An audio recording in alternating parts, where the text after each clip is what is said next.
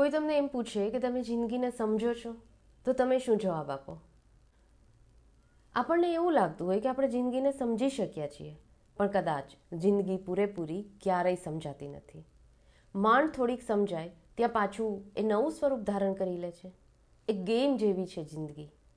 એક સ્ટેજ પાર કરીએ, ત્યાં બીજું એનાથી પણ ડિફિકલ્ટ સ્ટેજ આવીને ઊભું જ હોય છે.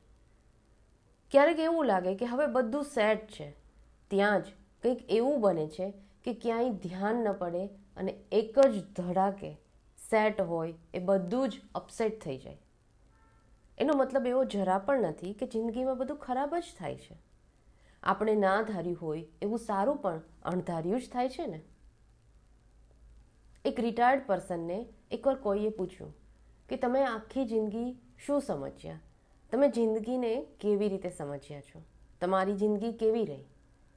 એ વ્યક્તિએ જવાબ આપ્યો કે, જિંદગીને હું કેટલી સમજી શક્યો છું એ મને ખબર નથી, પણ હું એટલું જરૂર સમજી શક્યો છું કે જિંદગી એ સમજવાની નહીં, પણ જીવવાની ચીજ છે.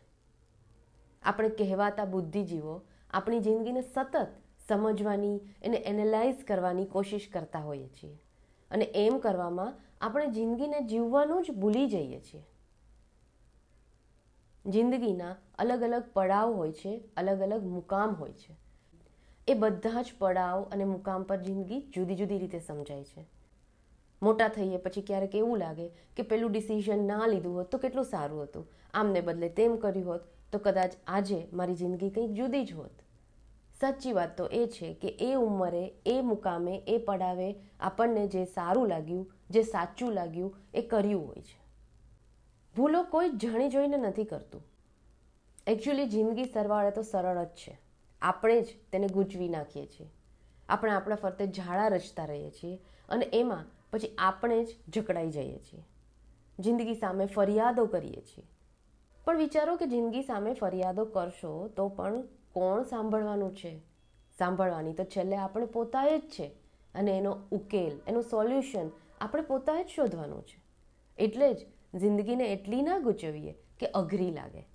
હળવા રહીએ, હસતા રહીએ અને પોતાની જાત સાથેની નિર્દોષતા જાળવી રાખીએ. તો જ જિંદગી જીવવાની ખરી મજા આવશે. કહેવાનું એટલું કે જિંદગી નેચરલ અને ઓર્ગેનિક તરીકેથી જીવીએ. આપણે કેટલા નેચરલ છીએ? બહારથી ટાપક ટીપક કરીને સારા દેખાઈએ છીએ, પણ અંદરથી શું? અંદર તો રઘવાટ અને ધૂંધવાટ જ છે. એ દર્શાવે છે કે આપણે આપણી જાત સાથે નિર્દોષ નથી. આપણી અંદર જે ચાલે છે, એના માટે ખરેખર આપણે જ જવાબદાર છીએ. કોઈ જ એક્સટર્નલ ફેક્ટર આપણો ધૂંધવાટ કે રઘવાટ વધારી કે ઘટાડી ના શકે. જિંદગીને જીવવા જેવી રહેવા દેવી એ આપણા હાથની વાત છે. અને એને માટે જરૂરી છે કે હાથે કરીને જિંદગીને અઘરી અને અટપટી ના બનાવીએ.